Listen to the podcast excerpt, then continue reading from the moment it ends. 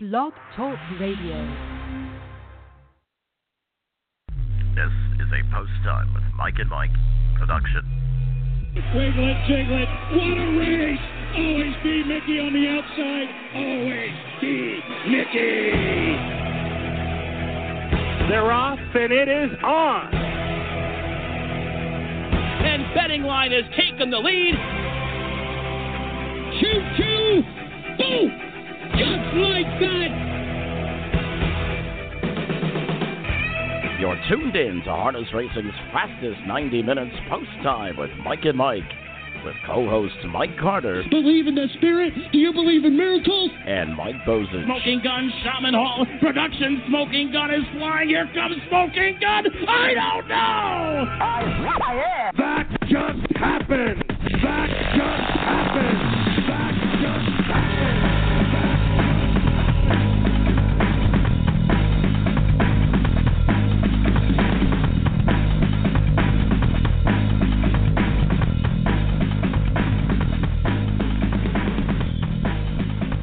It's Thursday afternoon, and it's the time for another rendition of Post Time with Mike and Mike, presented by Bet America. Mike Carter alongside of Mike Bozich, and that just happened, as Sugar Doyle said, will be happening in a couple of weeks. Mike Bozich, we've got the USTA presidential debate coming up on February 16th. That's right. It's coming up uh, on Thursday, February 16th, a special 7:30 start time. So make sure you mark that on your calendar. That is one you are not going to want to miss. Hey, I got a view of uh, Joe Biden driving down in the train just now, but uh, on cue. They always the trains always they always time it out right when the show starts and right when my mic goes on. They go by and they blow the whistle. I love it, especially when they do it at three in the morning. But Listen, the show's going to be uh, sponsored by Amtrak soon, okay? Well, it should. They're getting a lot of airtime. But uh, hey, listen, we've got a great show coming up for you today. We've got uh, our guy from Tara Hill Stud, uh, Dave Heffering, that's going to join us, uh, the manager at Tara Hill Stud. We're going to take a look back uh, through his eyes at the life of Mach 3. Obviously, a great racehorse, but also a, a great in the breed shed and uh, tough loss for uh, Tara Hills and Dave Heffering. And we're going to get his feelings about it coming up in just a few minutes. Plus, we've got trainer Nancy Johansson. She's going to be joining us and uh, it's the first full of Horse of the Year. J.K. She's a Lady was born, and uh, I think Nancy, uh, she uh, is obviously very high on it by her quote. She's a beautiful filly with a ton of spunk, Mike. Yeah, you know, I saw the uh, video and uh, some of the pictures that they posted, and it's a beautiful young filly. So it'll be interesting to see. Uh, interesting to see uh, what she has to say about the filly first filly by J.K. She's a lady. Tony Alagna is going to join the show as well. Mike Bozich, and you know, Tony was at the Pegasus World Cup at Gulfstream Park this Saturday. It's going to be interesting to hear his opinion on whether or not harness racing could pick up a uh, type of an event or a day like that um, as well. And then the founder of the Retired Racehorse Project, Steuart Pittman, uh, will be a part of the program. Uh, Pittman's involved with the Maryland Horse Council, and uh, he was at Maryland Horse Industry Day. We've had a couple of weeks of uh, Horse Industry Day uh, people, Mike Bozich, and it's it's been a lot of fun to hear what happened there. Yeah, certainly. So we'll get uh, Steuart's point of view on that. Plus, our guy, Gabe Prewitt, will be joining us. It has become a can't miss segment on this edition of Post Time with Mike and Mike, presented by Bet America. And uh, it's our ongoing series of Pompano Park. And Gabe will chime in and uh, tell us about what's going on at the uh, winter capital of harness racing, as they say, beautiful Pompano Park. Dave Heffering's on deck from Tara Hill Stud. We're going to get his uh, comments in just a few minutes. You've got uh, Post Time with Mike and Mike, presented by Bet America. Hey, I'm Chantal Sutherland Kruse and want to tell you all about BetAmerica.com. It's the coolest place to bet on horse racing on over 200 racetracks from America and around the world. New players receive a 100% bonus on your first deposit, up to $300. That's the best sign up bonus available today. It's time to play the Bet America way.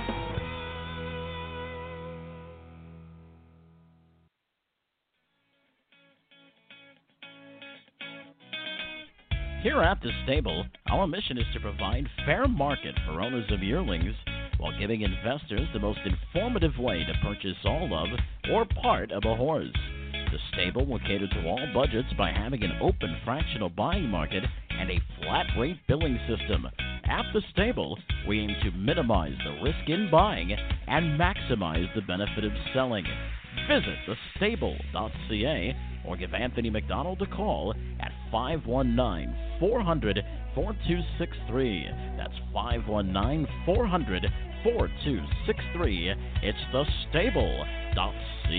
We're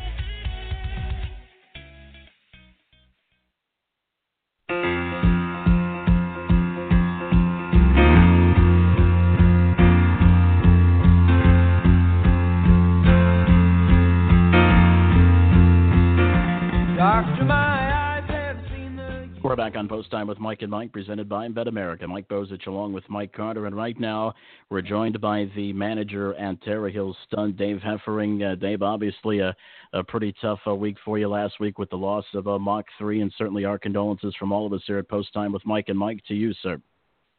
Uh, thank you very much. Very much appreciated, guys. Thank you. Dave, when uh, tell us a little bit about the early days of Mach 3. What was your first experience with uh, Mach 3? When did you first meet him?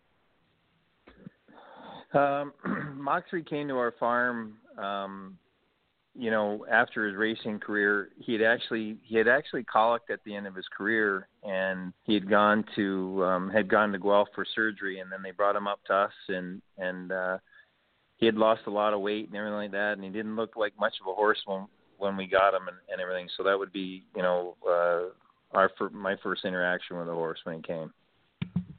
Now, Dave, he seemed to be a uh, pretty successful uh, stud. Talk to us a little bit about uh, his breeding career, and was it you know tough to kind of get him going, or was he just kind of a natural?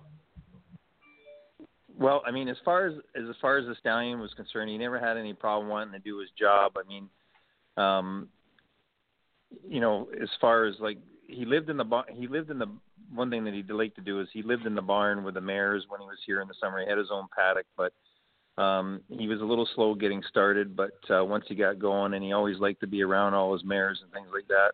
You know, he was good that way. As far as his breeding career is concerned, you know, it was a little it was a little tough at tough in the beginning. I mean, his foals looked good and everything like that. They were maybe a little on the small side, and that had some people concerned. And you know, we did go through you know a couple years where um, you know the you know the the the numbers were were down on the horse and and it wasn't until you know the first couple of years you know he bred his first year when he was here as a stallion in 2003 he bred 195 mares and then he in 2005 and 2006 actually when his yearlings sold and maybe they didn't sell quite as well as we'd hoped you know his numbers dropped down to like 81 but it, but what you know really got his got everything going is when some beach somewhere started the race and that really you know you know that was a big that was a big break for the horse for sure yeah, some beach somewhere made uh, close to uh, well over three million dollars if my memory serves me correctly. I mean, Monkey on My Wheel, Mach It So, Solar Sister, just some great horses that uh, were offsprings of uh, Mach three. And if you look at these numbers, uh, they're really, really uh, something else. I mean, from uh, USTA records, over $97 million made by the progeny of uh, Mach 3. Uh, 298 horses that earned over $100,000 or more, 105 of them that made over $250,000. I mean, just some unbelievable numbers. Where do we rank Mach 3, Dave, uh, when we start talking about some of the great sires of all time? Well, I think up here in Canada, I mean, he certainly, you know, um, we'll see when it comes out. Like I was going to look at the stats as far as if he makes a decent, you know, broodmare sire and whatever else. But I think up here in Canada, you can rate, you know, he's not, he's, you could rate him right along with Camluck and everything like that. You know, just as got as, you know, gets as much, you know, Camluck was a great horse for up here and. And as things got going for for Mach three, um, you know, people looked at the, you know, if if and when and, and he did pass away, Camluck was you know the next successor would probably be Mach 3 and that's what we saw in our breeding you know up here we have it goes all over but you know Canada especially is you have what's called you know you breed for the commercial market and you also have breeder racers up here because you have so many tracks and people will breed to a horse and and keep it and and race it for themselves. And and because they've either got a mare they like they've capped and whatever else. And that's what's been the great thing about Mach 3 is that the Mascaras, you know, the owners were always really good, and this horse has always been fairly pricey. Never been any more than seventy five hundred dollars, and so it allowed everybody to be able to breed to this horse. You could breed to him for that kind of money, and pretty much, you know, maybe you didn't get a horse at two, but certainly at three and four, and you know, and the longevity of the of his offspring would go on and on and race, and and and but you could also breed to the horse and know that you could go and and and sell sell a good looking Mach three um, and everything like that. So it, it went both, you know, it was both sides, and it was, it, and he was good, great for the Canadian, uh, North American breeding scene up here for sure. And Mach 3 was just getting, I believe he was getting ready because uh, he passed away with the paddock incident in Pennsylvania. He was just getting ready to come back to you guys, wasn't he? Well, he passed away in New Zealand, actually. New Zealand, right? New Zealand, right? Yeah, he was he was in New Zealand, and, and yes, unfortunately, you know, how fate how fate goes. Um, you know, um, last year was really tough on the horse. They had a really long trip coming back from down under, and he got pneumonia, and you know came close to dying then.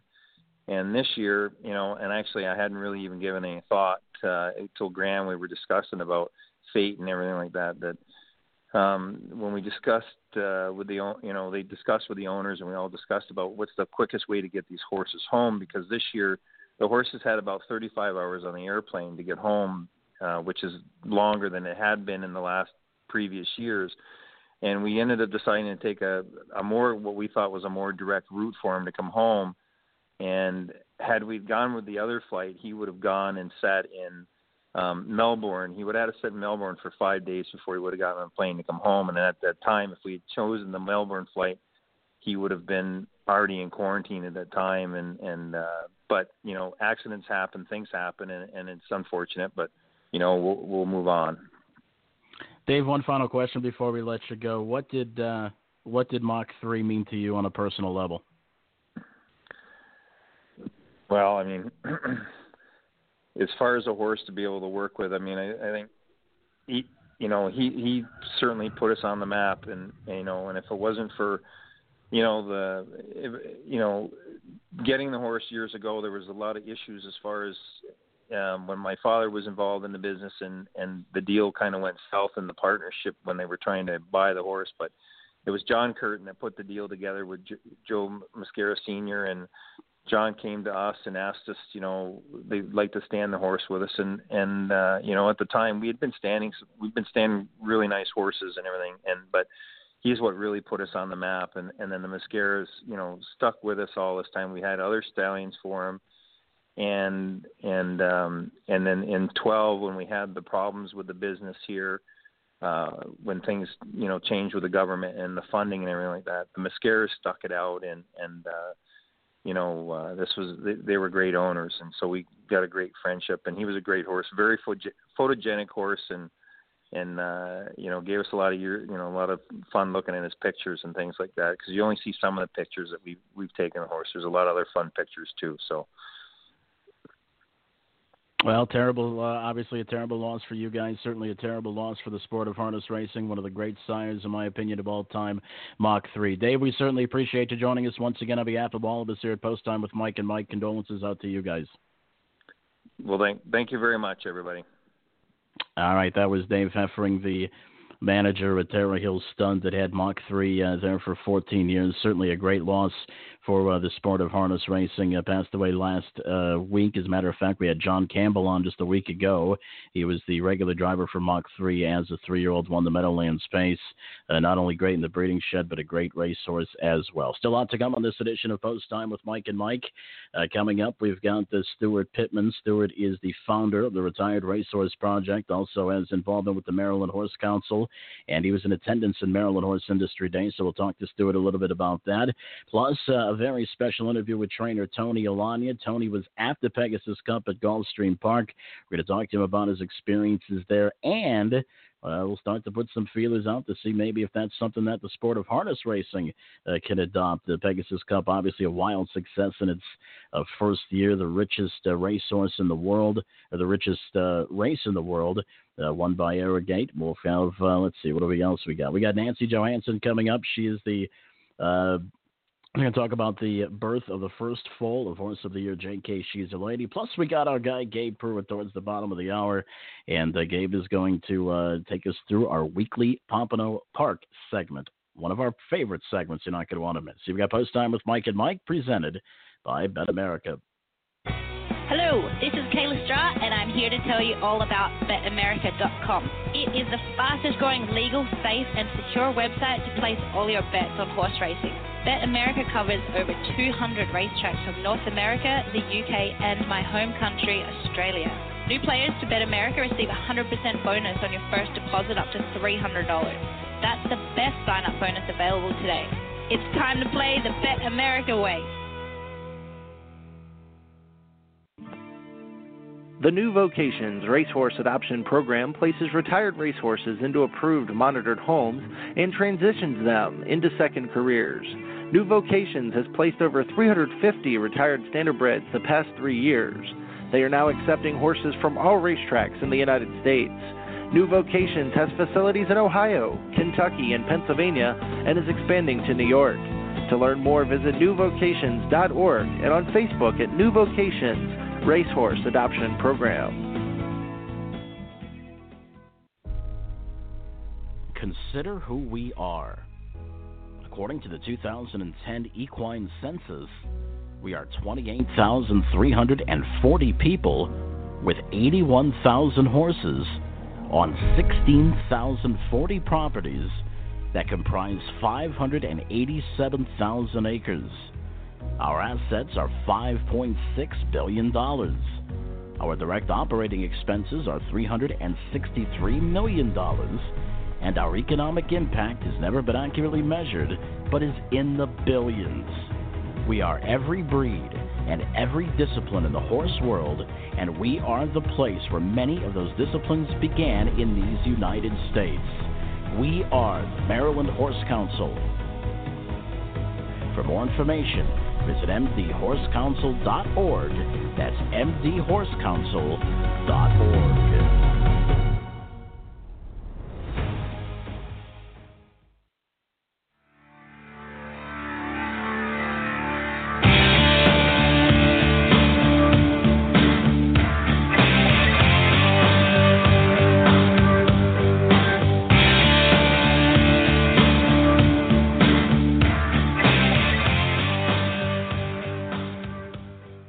back on Post Time with Mike and Mike, presented by Bet America. The founder of the Retired Racehorse Project, Steuart Pittman, is on deck. But first.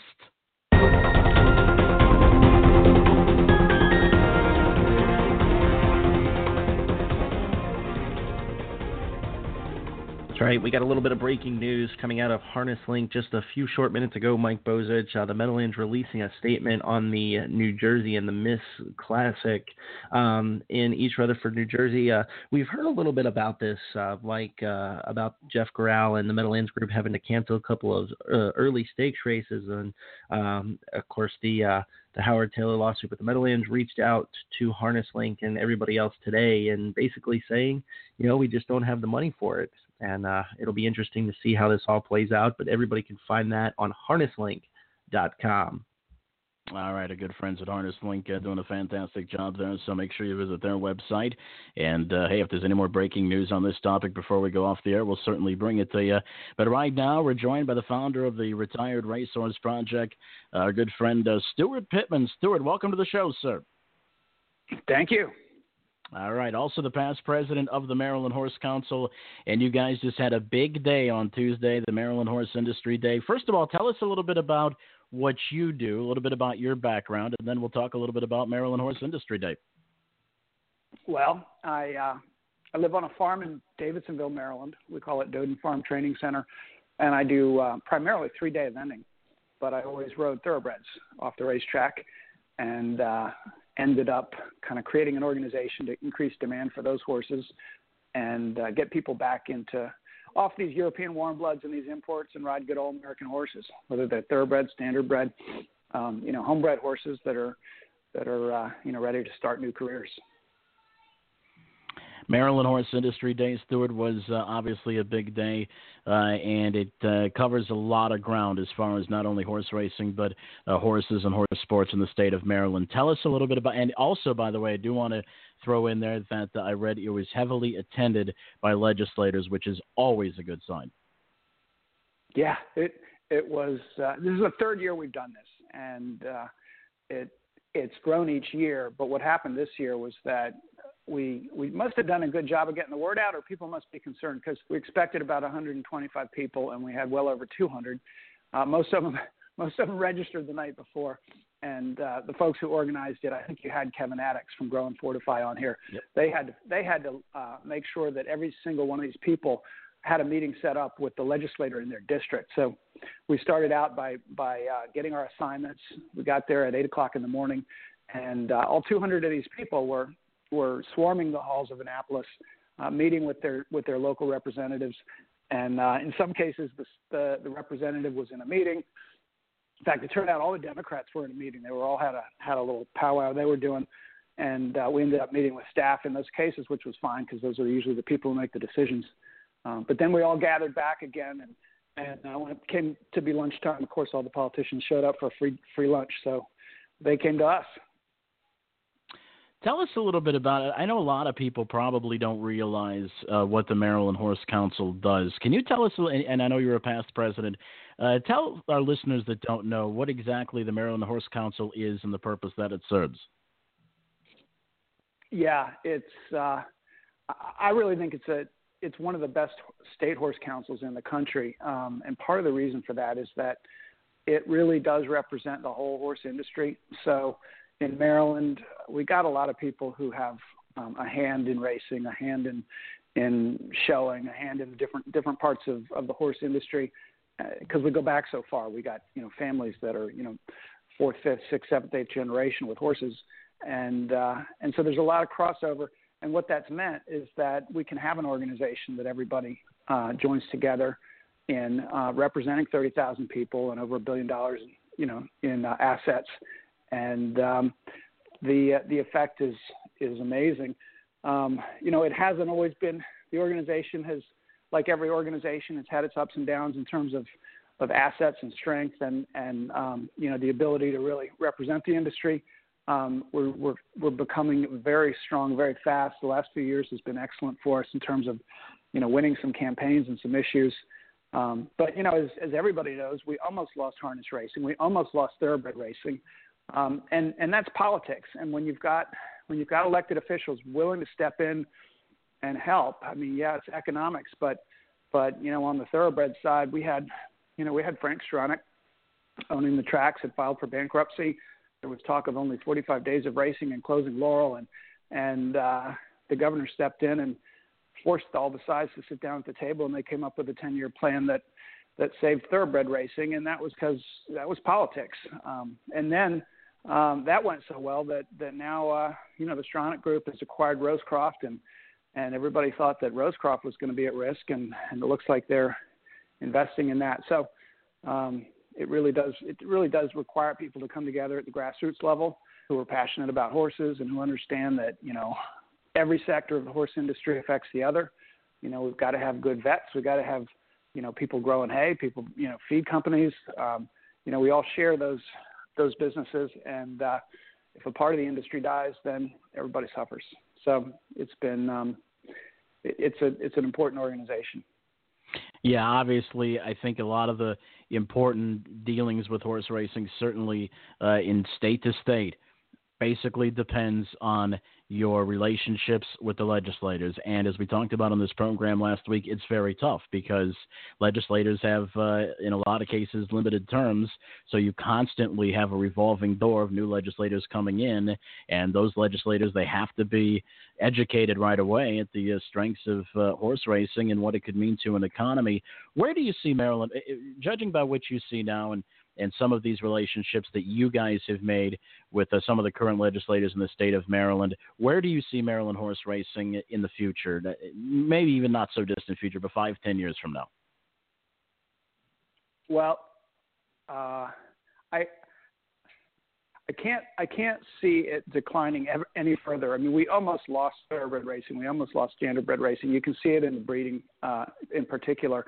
Um, on the thoroughbred side, though, just as a result of of uh, the fact that the tracks are now uh, increasing their handle and doing well. Um, breeding is up, and and they've they've made sure that breeders benefit from the from the progress. And so, um, breeding was down on the thoroughbred side two and a half percent last year after continuing to drop since the 2008 recession.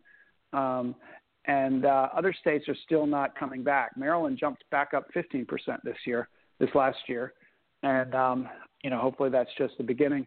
And I know on the standardbred side that that there's been an increase. It hasn't been quite as big, um, but you know if the purses are there and the racing is there, the breeding will come back, and that's that's the farms. And I mean we literally we we had um, when when all of the neighboring states had slots before we did um, and we couldn't get our elected officials to to just put it on the ballot and and let the voters decide for for a number of years. Um, we had farms that were leaving and going to other states, and we even have. I mean, I I'm on a a, farm, 550 acre farm that's been in my family for eight generations, and I got a thing in the mail from some consultant who said, "I will help you sell your farm in Maryland and find one in Pennsylvania." And um, yeah, it irritated me a little bit. Yeah. We've been here for a while. We don't want to leave. So, so hopefully, what we see in the next five or ten years is that is that the farms are thriving. You know, what's going on at the tracks is thriving. The tracks are figuring out how to. I think they're figuring out how to market to the public in a more modern way.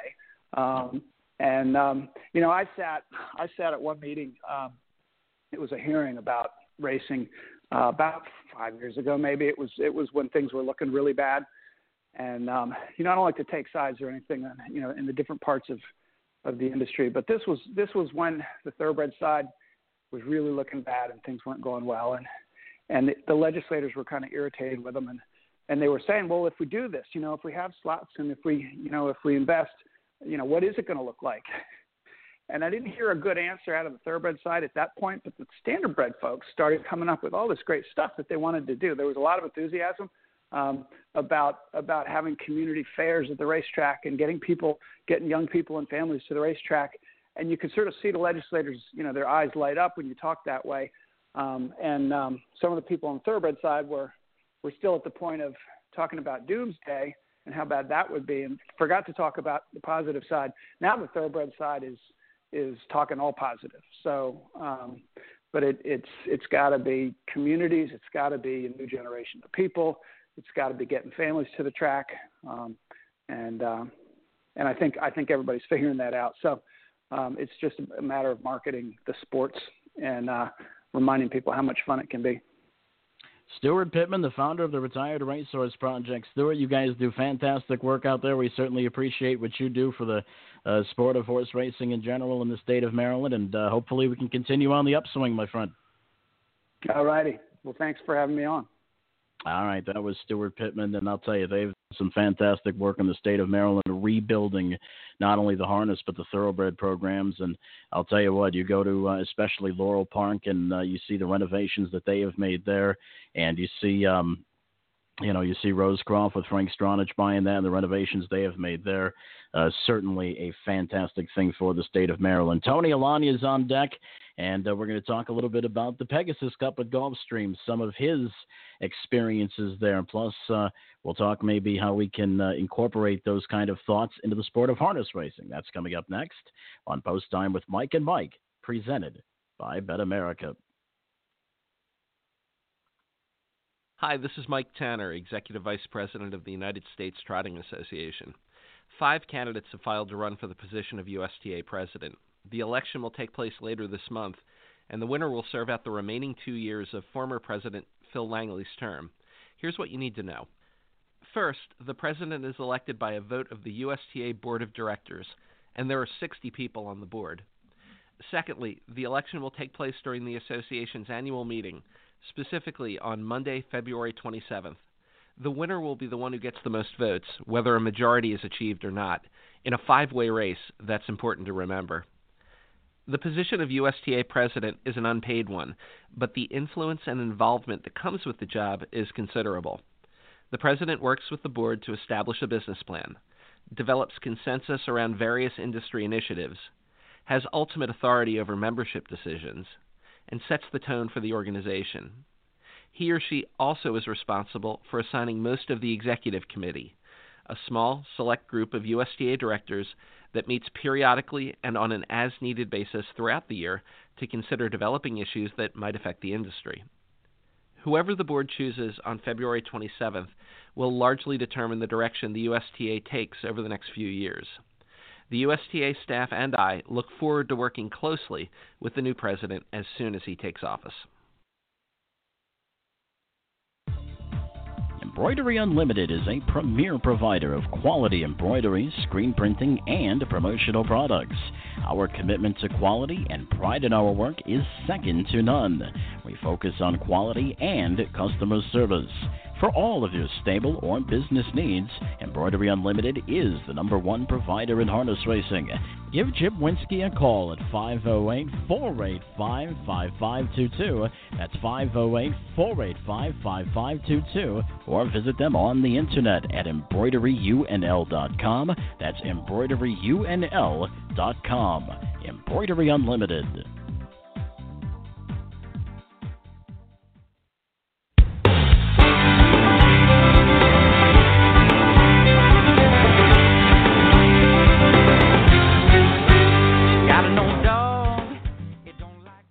We're back on Post Time with Mike and Mike, presented by Bet America. Mike Bozich along with Mike Carter right now. We're joined by trainer Tony Alagna. Tony, welcome to the program, sir. Thanks for having me. Good afternoon. All right, we're gonna we're gonna change gears. We're gonna talk about something a little differently. Usually, when we have uh, guests on, we talk a little bit about their career, their horses racing. But Tony, you had a chance to go to the Pegasus Cup down at Gulfstream Park. It is now the world's richest horse race, and uh, you were amongst the crowd there. Tell us about your experience, uh, the crowd size, and uh, the general pump of the race, if you will. Yeah, it, it was a great experience. Uh, Mike Galata was in town, and uh, he's associated uh, in a small part of California Chrome, his breeding career and he came by the farm to check on his horses and said, "Would you like to go? Here's the ticket." And I said, "Great." So I went out there with Pete Wren and uh, ran into a lot of standardbred people, of course, Chris Oakes, Ronnie Burke. Uh, we were well represented, Nancy Marcus Johansson, and uh, it was a great crowd. I mean, there was a lot of buzz in the air. I mean, people were excited. It was it was really event, an event. You know, people were dressed up. It was uh, very much a Florida version of the Kentucky Derby. Very nice. Now, Tony, let's talk a little bit about maybe how we can, uh, how could you think we could uh, incorporate that into harness racing? Do you think something like that would work in our industry? I think that you'd really have to sit down and uh, put all the pieces together and see if that if it's worth something that we could do. Because I think the one thing uh, I was talking to Dave Reed this morning about it, and uh, you know he's able to see that side of the thoroughbred industry because of the fact that uh, you know he's been associated with some nice thoroughbreds over the years with Lindy Farm. So we were talking, and uh, I think the biggest thing we want to do is if we did do it, we don't want to do it like we're the uh, you know we're the stepchild of just trying to put together a uh, halfway done performance, trying to duplicate what they did, but without the budget. So I think if you can find a way to make the numbers work, I think it's definitely something uh, that has some merit. Uh, if the numbers don't work, you know, of course, we're better off trying to support something that's already near and dear to our hearts, like the Breeders' Crown or something like that. But you know, I think there's a place for this race. It just has to be done the right way visiting with Tony Alagna, who was at the Pegasus Cup. Tony, I um, reading some of the things, and I know the Pegasus Cup had a bill, uh, obviously a, a, big buzz. Uh, one of the catches was the world's richest horse race, but uh, there was certainly a big side story that may have contributed to the success and the hype of this race, and of course that was the fact that it was the Great California Chrome's last race. Do you think maybe that that had something to do with it that maybe that overrated the buzz slightly of the Pegasus Cup. And as we go forward, maybe next year the year after, if it doesn't have a side story to that magnitude, that it won't be as exciting or as looked forward to as a race? Uh, I agree wholeheartedly. You know, my one of the notes that I made watching the race afterwards was, you know, what what's going to happen next year when they don't have a horse that, uh, you know, like California Chrome or an Arrogate that's coming together, you know, to to renew a rivalry. If it's a year where you had a Wiglet and Jiglet and it Always B Miki and uh, those type of horses that could put it together, you know, then you've got something to work with. But until then, you know, I don't know if they'll have as much buzz or hype anticipation next year as they did this year. Now, Tony, earlier you said you know maybe contribute to the Breeders' Crown or you know something of those sorts. Do you, you think maybe we could kind of hype those races up more, or is it something that you know we just we, do we have to create something new? Well, I think that you know the format for the Pegasus, where they you know they give the owners or trainer opportunity to buy a spot, you know, and I think that uh, if you set the right number and you had the right horses, you know, because what event do you do it to? What gate do you cater to? You know, with the thoroughbreds, there's one gate. You know, with the standardbreds now, do you do you know do you duplicate a race that's already uh, going for a million dollars like the International Trot? Get a free for all pace for colts and geldings, and if you do that you know, should there be a Filly counterpart? So, you know, there's a lot of things to think about as far as that. But I like the concept where an owner can buy it once those spots are sold. You know, then there's some negotiating or buying in on a horse or selling it. I, I like that buzz that that creates, and I think that. uh that's something we probably didn't see as much of because we're not as involved in the thoroughbred industry. But there was probably a lot of that going on that could make for some great stories in in our industry but uh, it's just a matter of can we support it uh, with the horses first off and the the money second off. And uh, you know like if not you know then you know like I say do we look towards something like you know trying to revamp the Breeders' Crown where we make it more of an event? Yeah, and this is and this is one of the things that I think was interesting that it was and, it hopefully is going to turn into an event, something that uh, people look forward to. I think it was uh, placed well. I mean, it was in the winter when there's not a whole lot going on, um, so I think it was placed well in those regards. But Tony, and I think you alluded because that was kind of my next question. I think you alluded to it in your past comments. I think the great or the interesting. I don't want to say great because I, I think the the sample size is too small, if you will. But the interesting mm-hmm. thing about it is the way this race was put together. Some of the dynamics. It wasn't put together like a regular race. I mean, you had owners putting up money, and you just had some different things uh, like, negotiating, so to speak. Can you can you see this happening eventually in this in the sport of harness racing? Can you see something like this happening?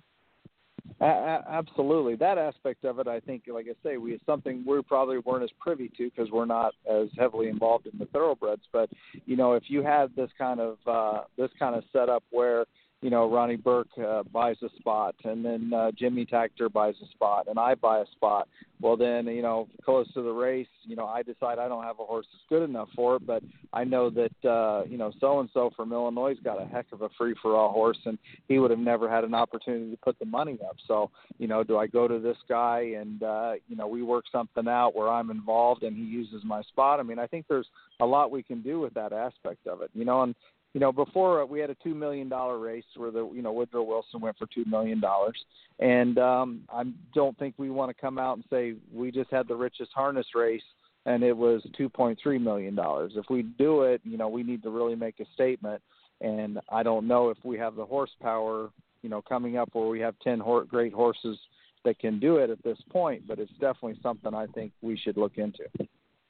Tony Alagna. Tony, we certainly appreciate you joining us. Before we let you go, we do want to ask you about your horses. I know it's in the winter, and we've got the uh, the spring. At least it's starting. I know, you know, I don't think Punxsutawney Phil uh, saw in shadow, so I think it's going to be six more weeks of winter. But spring isn't too far around the corner. What? Uh, how are your uh, some of your prospects looking coming into 2017? Well, I, I, I, I'm I'm I'm embarrassed to say I'm sitting on the the deck in Florida and it's yeah I figured that. and and Puck's Punxsutawney Phil doesn't have a Coggins to get in the state of Florida so we're good down here. But uh, I'm really uh, really happy with what I got down here in Florida this year. So so far so good. It's still early but uh, I have a sister to, full sister to uh, Captain Treacherous I'm excited about and uh, you know some other colts and fillies and trotters that I'm happy with as well. But uh, so far, I'm really excited about her. All right. Well, listen. Go enjoy your weather. We really feel feel bad for you. I appreciate that. All right. Thanks, Tony. You got it. Anytime. All right, that was Tony Alagna bringing up some good points there. Thought got some Pegasus Cup. He's down there in the deck enjoying a beautiful. And I'll tell you what. Listen, we have and we got another guy from South Florida getting ready to come on here in a few minutes. So we're we're getting killed by him. But listen, Mike, we're going to do that show on the deck. You know, this is we, we yeah, had Myron Bell last week, and it's it's sounding more tempting all the time. Even though it hasn't been a bad winter, at least up in my parts. I don't think it's no, even snowed. I mean, like maybe a couple of flurries here and there, but certainly no accumulation.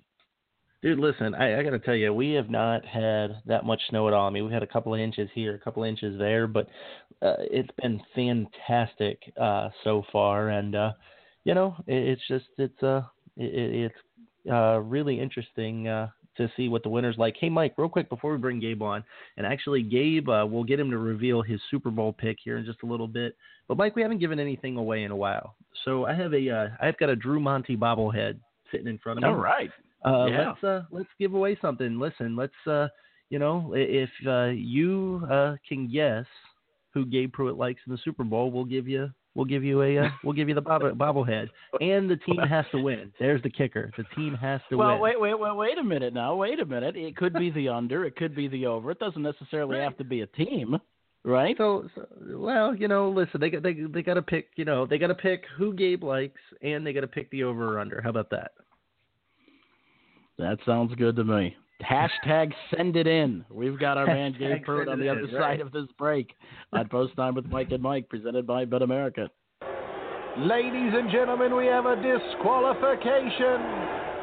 It doesn't get much worse than picking a winner that ends up being disqualified after the race. What if you could eliminate the stress of sweating out a steward's inquiry? At Bet America, we're here to help. Introducing Inquiry Relief. Any winners of a graded stakes race will get paid out even if they are disqualified after a steward's inquiry. Check betamerica.com for details and side effects. Get the relief you deserve with Inquiry Relief only at betamerica.com.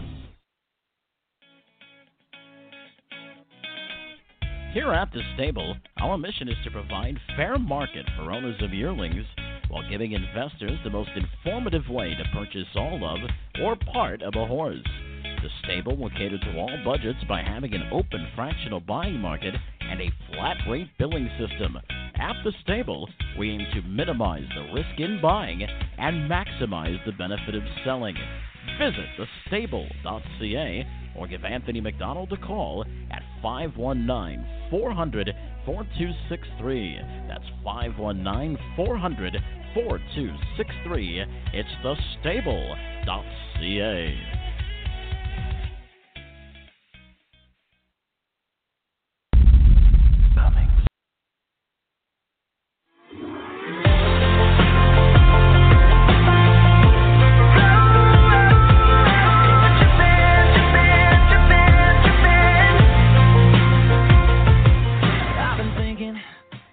We're back on post time with Mike and Mike Mike Carter alongside of Mike Bozich and the I, I'm sad to introduce this this next guy. No, I'm just kidding. His his pick in the Super Bowl, which we'll get to in a minute, has made me seriously sad. But Gabe, what we're gonna do?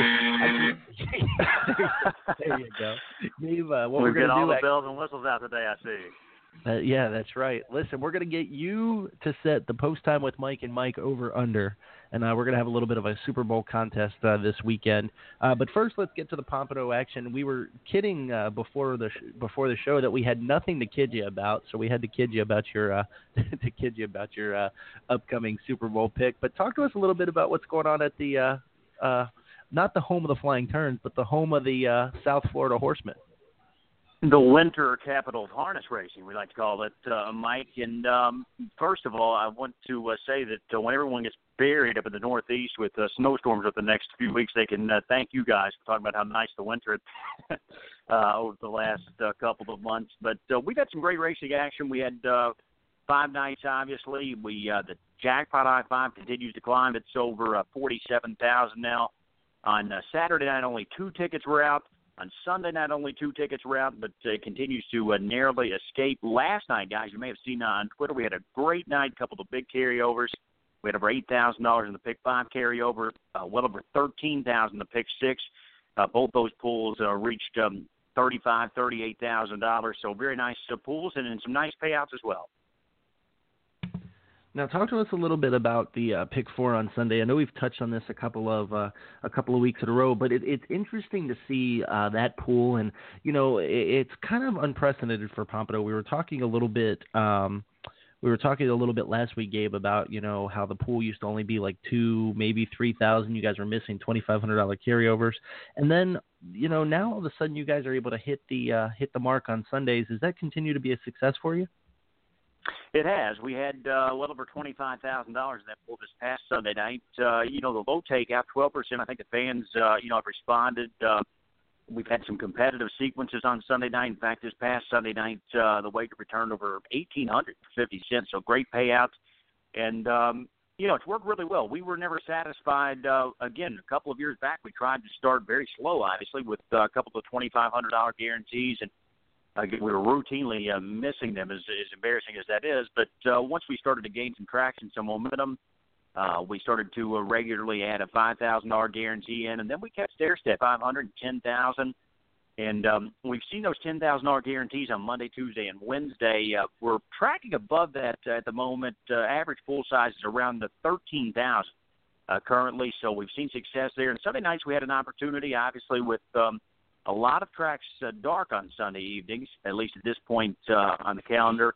You know, we decided to go on and step up and uh, take a shot with a big guarantee, and uh, the fans have responded. We've been uh, between twenty-five and uh, thirty-two thousand uh, dollars every single week.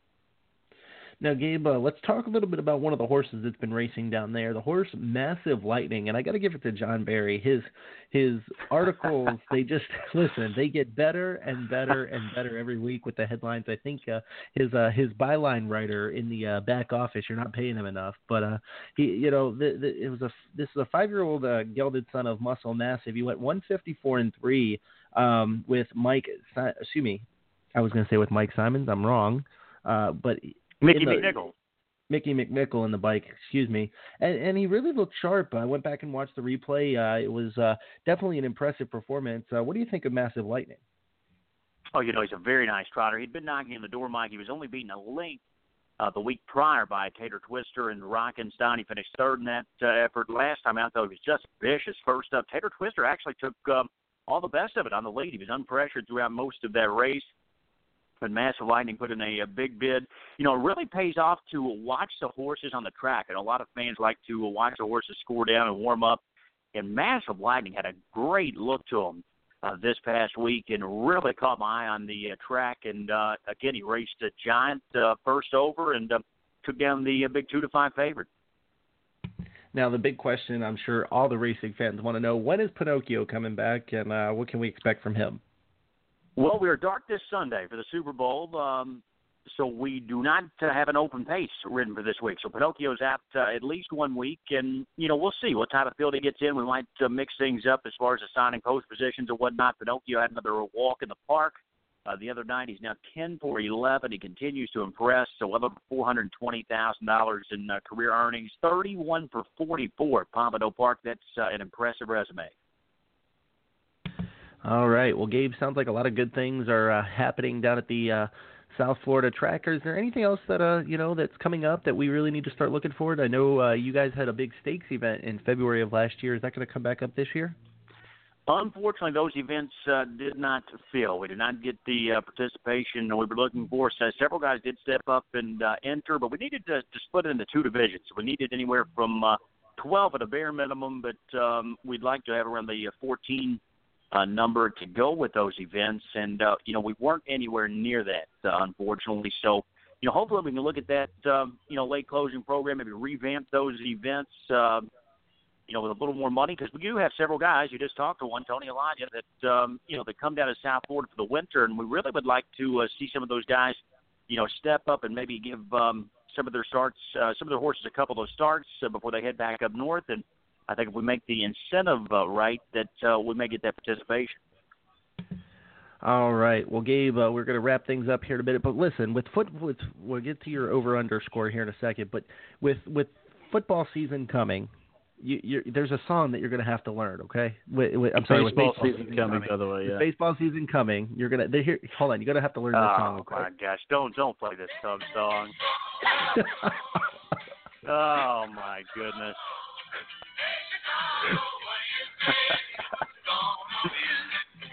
you know, that's stuff. the song you're gonna have to listen to. You know. Hey, you know, I tip my cap to the uh, Cubs. They they did it, uh, but you know, it's a new year. Everyone's already forgotten what happened last season. Oh, absolutely. Listen, so so give us your Super Bowl pick. Uh, what's the over and under? I haven't even seen the over and under. It was about eighty. Well, if anyone tweeted in on that contest and they said, uh, as far as what side I'm on, usually the wrong side. So that's probably the winning answer uh, to that the Twitter contest. But in the Super Bowl, I happen to love Atlanta, and uh, for entertainment purposes only, of course, we'll take those three points. Now, Gabe, real quick uh, before we let you go. Now, this is a total guess on your part, but set the over under for our contest. What do you think it's going to be? well, should I set uh, an outrageous number so that everyone can win the contest, or should I be legit here? yeah, I mean, I'd like to see you guys get cleaned out on giveaway items, but um, if I'm legit, if I'm legitimately setting the uh, line uh, at that total, I think it's going to be a high score game. I would have to, uh, I would have to set that number 59. All right. Wow. 59 it is. Unbelievable, fifty nine. By the way, Gabe, we uh, we saw you on Twitter uh, when we were promoting uh, Tony Alagna's going to come on and talk about uh, the Pegasus Cup a little bit. Did you put your uh, racetracks bid in for the uh, the first ever Pegasus Cup for harness racing? Did I read that right? You know, I think it's a slam dunk, guys. We're in the uh, winter, as Tony, uh, as you mentioned, Mike. It's a good spot of the uh, calendar to have a race like that. You know, it would be a unique place to host uh, the event because uh, you know we see these same stakes races held at the same tracks um, throughout the course of the year, and a lot of the same horses hooking up over and over. You know, it's been quite some time since we've been able to host a uh, marquee event. We've got the weather; everyone wants to come down to South Florida. Uh, anyway, so I think it'd be a great uh, spot. We would uh, certainly be on board and be willing to sit down and, and discuss uh, any of those opportunities. Um, I think anytime beginning with when the TVG race is over at the Meadowlands, maybe starting in mid-November to around this time of year would be would be a great time, and um, I see no reason why that wouldn't be a uh, home run. And you can have Pete Aiello come and call it, so he could be the official voice of the Pegasus Cup for harness and thoroughbred. And we don't know if we're going to call it the Pompagus or the Pompegus, but you know we're still working on the name, but um, we'll get that uh, dialed in before we have that uh, big race. Carter, get this guy out of here. yeah, right. Well, Gabe, we certainly appreciate. it. Listen, we always find some. This has become one of our uh, our favorite segments. We always find something to kid Gabe about. But uh, listen, one of these days, Mike, we got to watch out. One of these days, he's going to come on the show and have a double dip uh, kidding for us. so we got Sure to is. be careful. All right, Boy, Gabe, wait until baseball season. We may have some. We may have some interesting topics. There you go. All right, Gabe. Well, we certainly appreciate you joining us again today, buddy. All right, thanks, guys. All right, that was Gabe Prewitt, the director of racing operations and track announcer at Pompano Park, and you heard it here first. He set the over/under at 59. So uh, send in your guesses on Twitter and Facebook, and uh, we'll select one winner uh, from all the correct answers uh, on this show uh, next week. What we'll do, I think, Mike, we'll just draw them all out of a hat and uh, go from there. Sounds like a plan. Also, by and it'll win that Drew Monti bobblehead. Actually, look, we're feeling generous. Draw two. We'll send one a hat too. So we're going to draw two winners: one for a hat, one for a Drew Monti bobblehead. You like how we just make these executive decisions right on the air on the fly? Well, hey, listen, that's what we do. We don't even consult the other one first. You know, No, we we're, we're back here talking back and forth on Facebook and trying to, you know, hey, are you ready for a question? Are you ready for a question? And then, you know what? These things they just kind of pop in your head, and you're like, you know what? Let's just give something away. What the heck? Next thing you know, we're giving away a new car. So anyway, yeah, that's how we're giving away Bose's But- car. Yeah, there you go. It can happen. By the way, uh, and I know we talked about this. Uh, Bet America uh, had a had a big announcement concerning Bet America. Are you ready for that announcement, Mike? Uh, let's uh, let's do it on the back side of the commercial, and I'll get. You I'll want to do it on the pulled back up. side? Yeah, Okay. because that way All I right, can get it pulled up. good. Okay, okay. So we know we're so we're both on the same page. In other words, Right. Mike's like, "What the hell are you talking about?" When we come back, we're going to have that big announcement concerning our good sponsor, Bet America. Plus, we have Nancy Johansson. She's going to join us, and uh, we've got much, much more. Maybe we'll uh, talk a little bit about the debate and the fan feed box too, Mike. The fan feed box is in play now, so we'll have to uh, talk a little bit about that as well. You've got Post Time with Mike and Mike, presented by Bet America. Hey, I'm Chantal Sutherland Kruse and want to tell you all about BetAmerica.com. It's the coolest place to bet on horse racing on over 200 racetracks from America and around the world. New players receive a 100% bonus on your first deposit, up to $300. That's the best sign up bonus available today. It's time to play the Bet America way.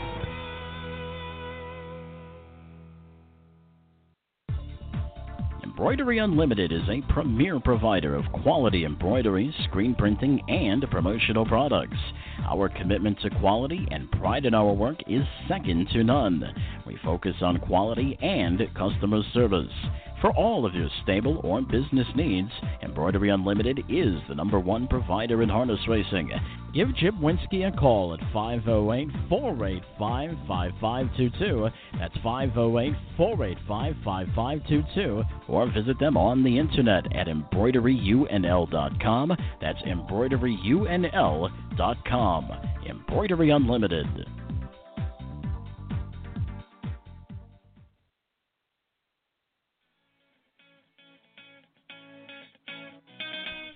Here at the stable, our mission is to provide fair market for owners of yearlings while giving investors the most informative way to purchase all of or part of a horse.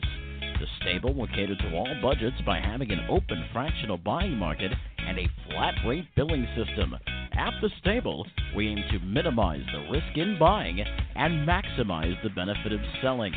Visit thestable.ca or give Anthony McDonald a call at 519 400 4263. That's 519 400 4263. It's thestable.ca.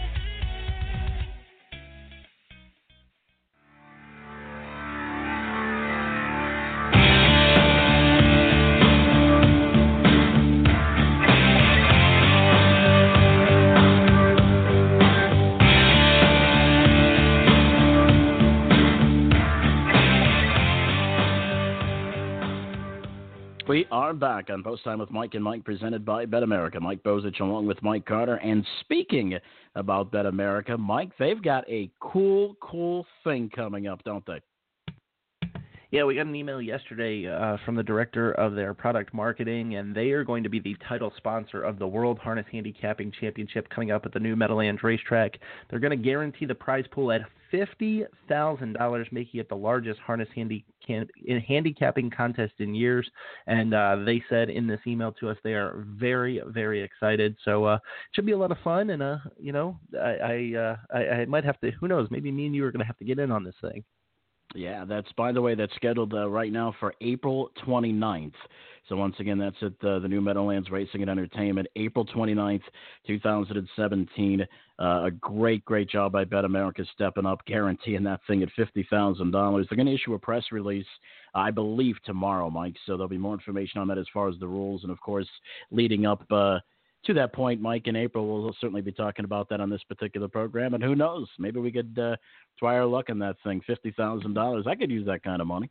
Listen, but we might, but we might have to check and make sure it's not a uh, not a conflict first. So you know, listen, don't Yeah. go any, don't go reporting us yet, okay, folks.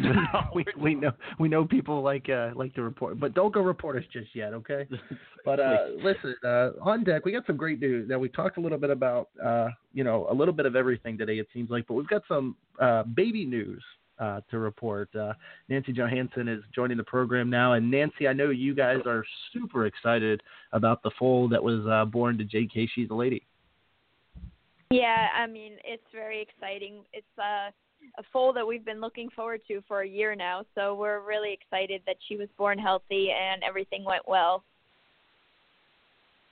Now, Nancy, uh, have you guys named the foal yet, or is uh, is that still up in the air?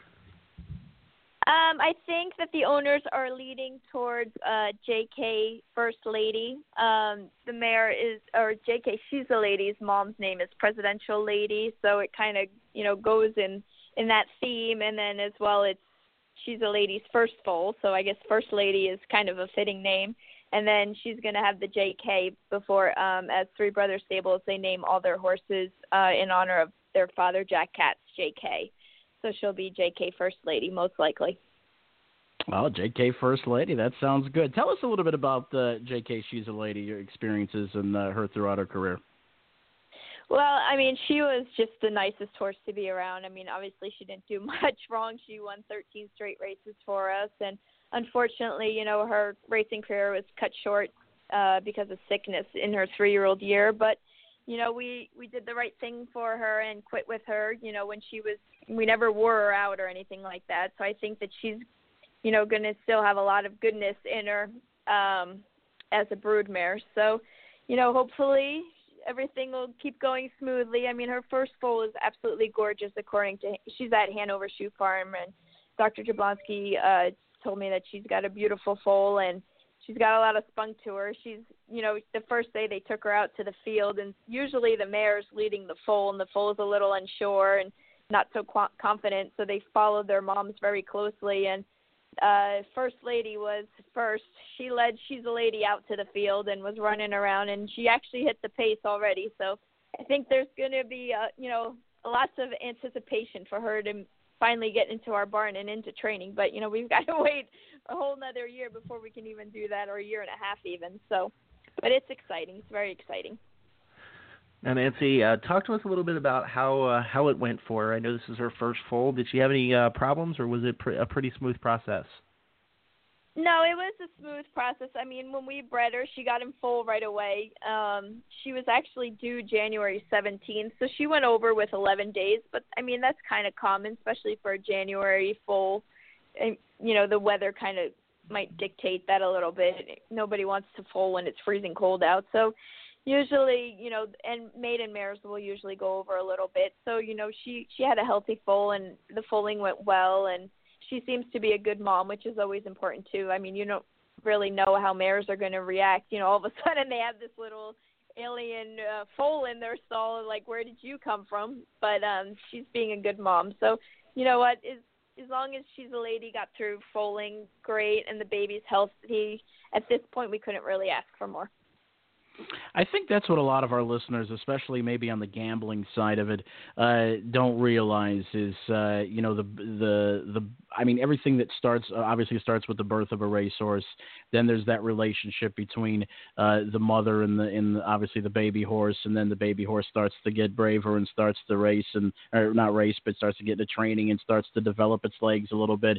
Tell us about uh, how long and I know you mentioned a little bit about a year, year and a half before the horse gets into training, but um, in the early stages, what are some of the things that you guys can do to kind of get the horse going in the right direction in the uh, like prior to being a year old, or is that something that a horse just kind of has to learn on its own, a baby horse? Well, I think a lot of it the horses learn from instinct. I mean, obviously, I mean it's nurture versus nature, I guess, a lot of times. I mean, it's up to the breeding farms to make sure that the babies are vaccinated the way they're supposed to so things get, you know, they're as healthy as possible growing up. I mean, obviously you don't want a, a foal to have pneumonia or sickness or anything like that as those things could, you know, linger and affect their career as racehorses later if they have lung issues or breathing issues and you want them to grow strong and straight. I mean, it's very important that the the farms stay after the um the correctiveness of of the yearling is how they stand and you can do that i mean through shoeing and you know sometimes they have to put braces and stuff on horses but for the most part just correctively shoeing them if they're toeing in or out a little bit those are all things that with good management can be avoided to be issues when the horse actually does make it to training but right now, like as, as far as First Lady goes, I mean, she's to spend the next nine, ten months at She'salady's side. You know, they get turned out with other horses, and you know, so right now, she nature is going to do most of its part, and then once they get weaned, you know, they get sent out into a, a, a field of other weanlings at that point, and then you know, it's just growing. And I mean, obviously, nutrition is also another thing that is an important factor. I mean, you want to make sure that the horses get the best nutrition available so they have the fuel to grow into a nice strong racehorse, you know, when they finally finally make it to my barn. But there's a lot that can go wrong. I mean, they can get kicked by another horse in the field or you know, stumble or trip or you know, get sick like I mentioned earlier. You know, a lot of things there's a lot of things that have to go right you know, to get a JK She'salady or an Always B Miki or something like that throughout their entire racing career, and it starts, you know, from the foaling. All right, Nancy Johansson. Nancy, what? Uh, tell us what we can expect from your stables in 2017. How are your prospects looking coming into this year? Well, Darling on the Beach is back in training. Um, absolutely love, love how she's coming back. Um, she grew a ton between her three and four year old season. I actually had her on the scale the other day, and she's tipping 1,145 pounds now. And last year she was at 1022. So she's put on a lot of weight, and she looks absolutely fabulous. So we look forward to raising her. And we have some three year olds that were lightly raised last year that were kind of, you know, we we put them away early um, to save a little bit for their three-year-old season. So hopefully some of those mature nicely, and then we have a really nice group of babies, uh, particularly some nice pacing fillies. All right, Nancy, we certainly appreciate you joining us. Obviously, best of luck to the full and best of luck to you in 2017. I know we'll probably uh, chat with you before stake season starts. Sounds good. We need a lot of luck all the way through. All right, thanks, Nancy. Thanks. Bye bye. All right, that was Nancy Johansson. Uh, first full for JK. She's a lady, and uh, Mike, that's an interesting topic because a lot of people, you know, especially gamblers, you know, you look at the program and you know you're handicapping horses that are three, four, that are two, three, four, five, six, and obviously older. But there's a lot of development that needs to take place from a horse, uh, a racehorse when they're born to the time of that year, year and a half where they start training. A lot of, uh, you know, a lot of natural instincts. I think Nancy brought it up well. It depends on a lot of the natural instincts and a lot of the natural talent that the horse develops during that first year of life. Yeah, you know it's interesting because uh, she said that the horse has already hit the pace. I, I think a lot of people don't realize that the trot is a is a is a normal uh, is a normal kind of gait for the right. for most horses. So they have to teach these horses to pace, and for that horse to already kind of knowingly hit the pace, that's uh, that's impressive as it is. Well, not quite sure where this hour is gone, but uh, we're getting ready to wrap things up on this edition of Post Time with Mike and Mike presented by BetAmerica. When we come back, we'll do just that on Post Time with Mike and Mike presented by our good friends at BetAmerica. Hello, this is Kayla Stra, and I'm here to tell you all about BetAmerica.com. It is the fastest growing legal, safe, and secure website to place all your bets on horse racing. BetAmerica covers over 200 racetracks from North America, the UK, and my home country, Australia. New players to BetAmerica receive a 100% bonus on your first deposit up to $300. That's the best sign up bonus available today. It's time to play the BetAmerica way. Consider who we are. According to the 2010 Equine Census, we are 28,340 people with 81,000 horses on 16,040 properties that comprise 587,000 acres. Our assets are $5.6 billion. Our direct operating expenses are $363 million and our economic impact has never been accurately measured, but is in the billions. We are every breed and every discipline in the horse world, and we are the place where many of those disciplines began in these United States. We are the Maryland Horse Council. For more information, visit mdhorsecouncil.org. That's mdhorsecouncil.org.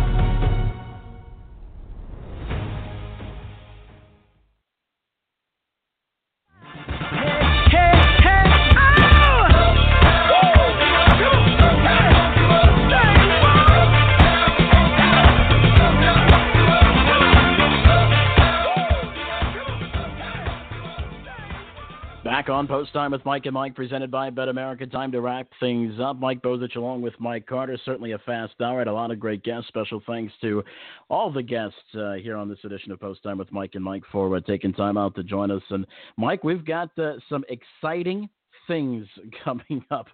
we've got, uh, let's see, we've got American calls of the uh, Prix de Paris coming up, right, Mike? Yeah, yeah, that's right. Yep. Uh huh. No, I'm just kidding. Listen, one of us is going to call the uh, the uh, Prix de Paris and the Prix de France coming up on the 12th and the 26th.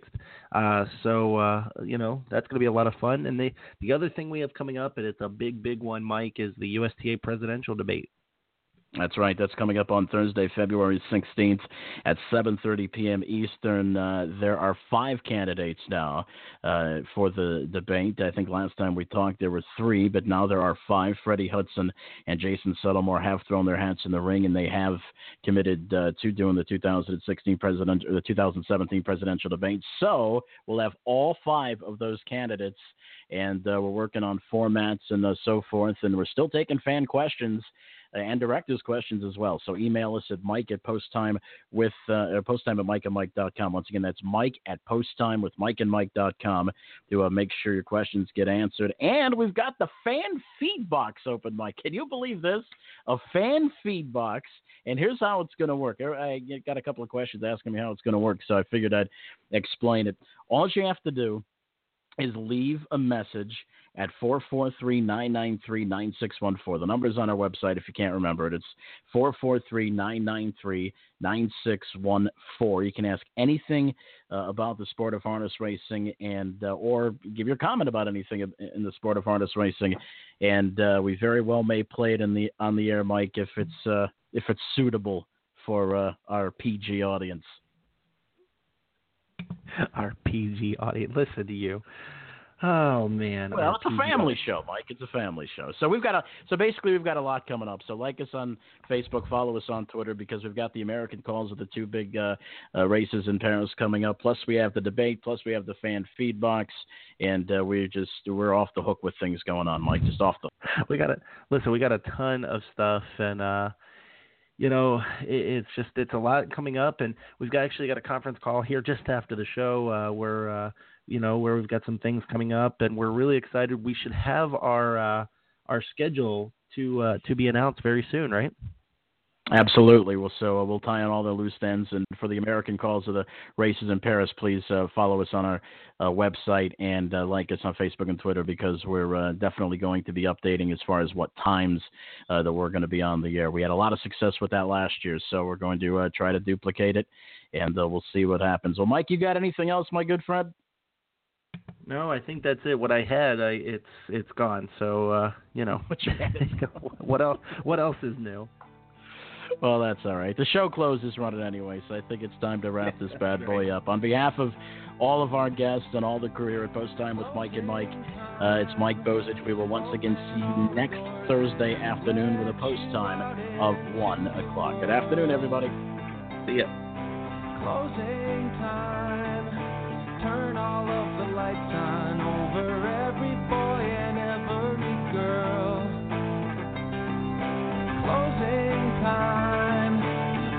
last call for alcohol, so finish your whiskey or beer. Closing time. You don't have to go home, but you can't stay here. I know